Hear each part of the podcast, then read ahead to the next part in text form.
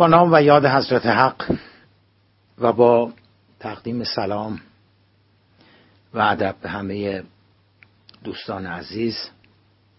قبل از هر چیز حلول سال جدید رو به همتون تبریک و تهنیت عرض می‌کنم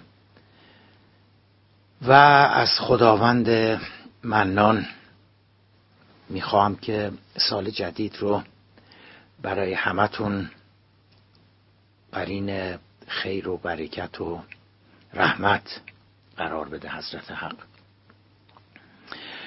نکته دوم این که علت این که تصمیم گرفتم این یادداشتی رو که چند سال پیش در خصوص نسبت نوروز و اسلام رابطه بین نوروز و اسلام برنامه هایی هستش که این روزها رادیو گفتگو رادیو معارف و سایر رادیوهای جمهوری اسلامی برنامه هایی که به مناسبت نوروز گذاشتند شاید اگه این برنامه ها نبود به این فکر نمی افتادم که اون یادداشت مال چند سال پیش رو در خصوص اسلام و نوروز رو مجددا به سمع و نظر گرامیتون برسونم. نمی‌دونم فکر کنم پریروزا بود که چند نفر از صاحب نظران آمده بودن اساتید دانشگاه و روحانیون معزز بودن. دو سه نفر و در خصوص نوروز و اسلام داشتن صحبت می‌کردن. تمام برنامه هایی که این روزا پخش میشه اصرار و تکرار عجیبی هست. حالا چه کسانی که تشریف بردن تو این برنامه دانشگاهی هستن اساتید دانشگاه هستن چه روحانی هستن کارشناس هستن مورخ هستن. اصرار دارن می‌کنن که اسلام و عید نوروز خیلی با همدیگه منافاتی ندارن و دارن تلاش زیادی می‌کنن که یه جوری به هر حال نوروز رو از دل اسلام و تشیع بکشن بیرون استخراج بکنن. یه جمله شنیدم من یکی از بزرگانی که آمده بود در این برنامه و ایشون گفتن که حالا در روایات آمده یا چیزی قریبه به این مضمون که روزی که حضرت علی ابن ابی طالب روی دوش پیامبر صلی الله میرند و بتها رو در کعبه بتهای مال قریش رو میشکنند. اون روز روز اول فروردین بوده روز عید نوروز بوده. و مطالبی از این دست که خب خیلی برام شگفتانگیز شنیدن این مطالبی که انقدر داره تلاش میشه که نوروز و اسلامیت رو دروی یک سکه بکنن. واقع مطلب این هستش که نوروز و اسلامیت قبض و بست های خودشون رو دست کم ظرف این سی و هفت سالی که از انقلاب اسلامی میگذره داشتن. برخلاف این روزها که انقدر داره تلاش میشه که نوروز رو به اسلام بچسبونند در ابتدای انقلاب اینجوری نبود.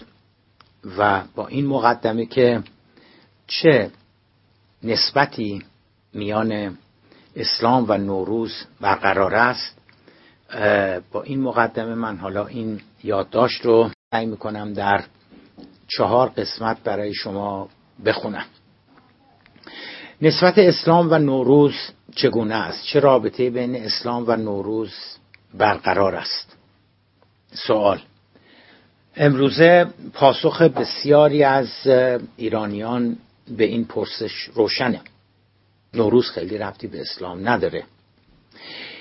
این گروه از ایرانیان سعی می‌کنن با بزرگداشت هرچی بیشتر نوروز و اهمیت دادن به, به نوروز شکاف یا درستتر گفته باشم دوگانگی میان اسلام و نوروز را به نمایش بگذارند این دسته از هموطنانمون که خیلی هم اون سولفتی با اسلام ندارن تلاش می‌کنن که با تأکید گذاشتن به روی نوروز و هرچه بزرگتر کردن نوروز و افزودن عناصر و خصوصیات ویژگی های غیر دینی به نوروز.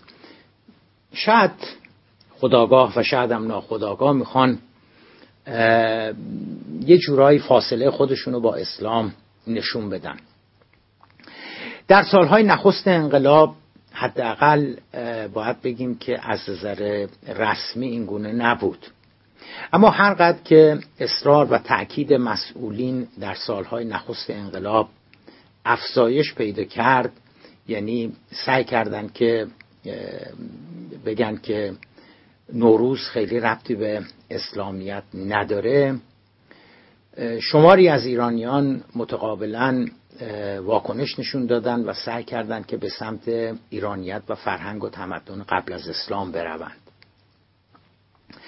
از جمله سعی کردند که نوروز رو بزرگ بکنن و سعی کردند با اهمیت دادن به نوروز در حقیقت و کل فرهنگ قبل از اسلام تمدن قبل از اسلام یه جوری در برابر تبلیغاتی که در اوایل انقلاب می‌شد واکنش نشون بدند و با بزرگ کردن نوروز و اسلام قبل از ایران قبل از اسلام واکنش خودشون رو نسبت به تبلیغات سالهای نخست انقلاب نشون بدهند به عبارت دیگه برای بسیاری از ایرانیان رفتن به سمت نوروز و فرهنگ و تمدن ایران قبل از اسلام در حقیقت یه جور واکنش بود. یه جور انگیزه های سیاسی بود و به نوعی می‌خواستن مخالفت خودشون رو با تبلیغاتی که در سالهای نخست انقلاب می‌شد در خصوص جدایی اسلام و نوروز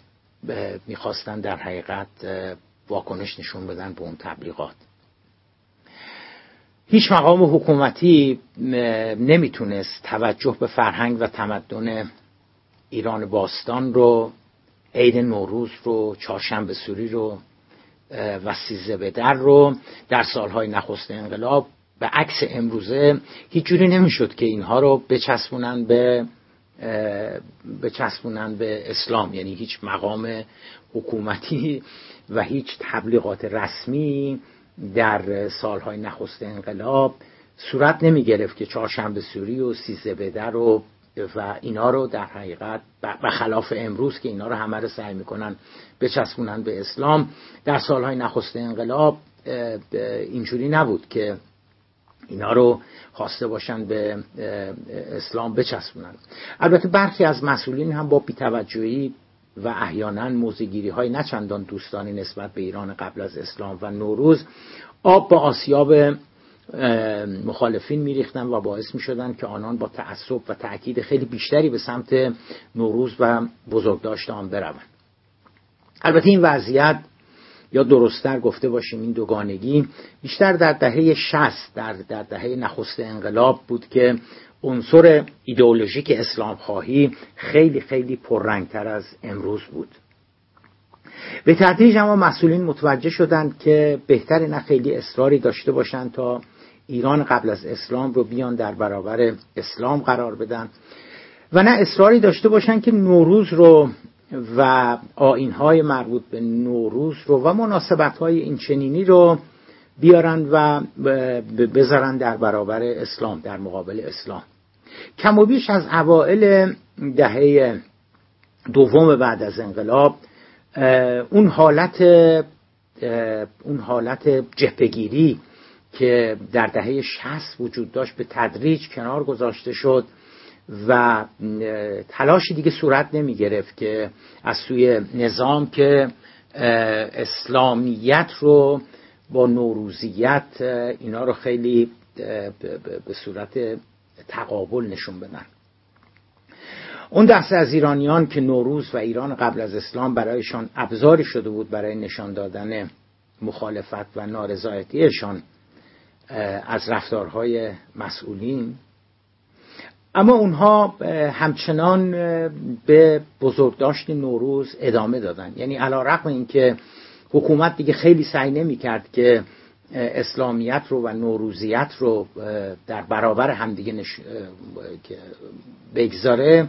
اما اون دسته از ایرانیان که سعی می‌کردن همچنان به نوروز بچسبند و به فرهنگ و تمدن ایران قبل از اسلام بچسبند و اون رو در برابر تبلیغات حکومتی بگذارن همچنان از اوایل دهه هفتاد و دهه دوم بعد از انقلاب هم به این وضعیت خودشون ادامه دادن. یعنی علا رقم اینکه یه جور آتش بس از سوی مسئولین به وجود آمده بود و دیگه اسلامیت و نوروزیت رو در مقابل همدیگه قرار نمی‌دادند.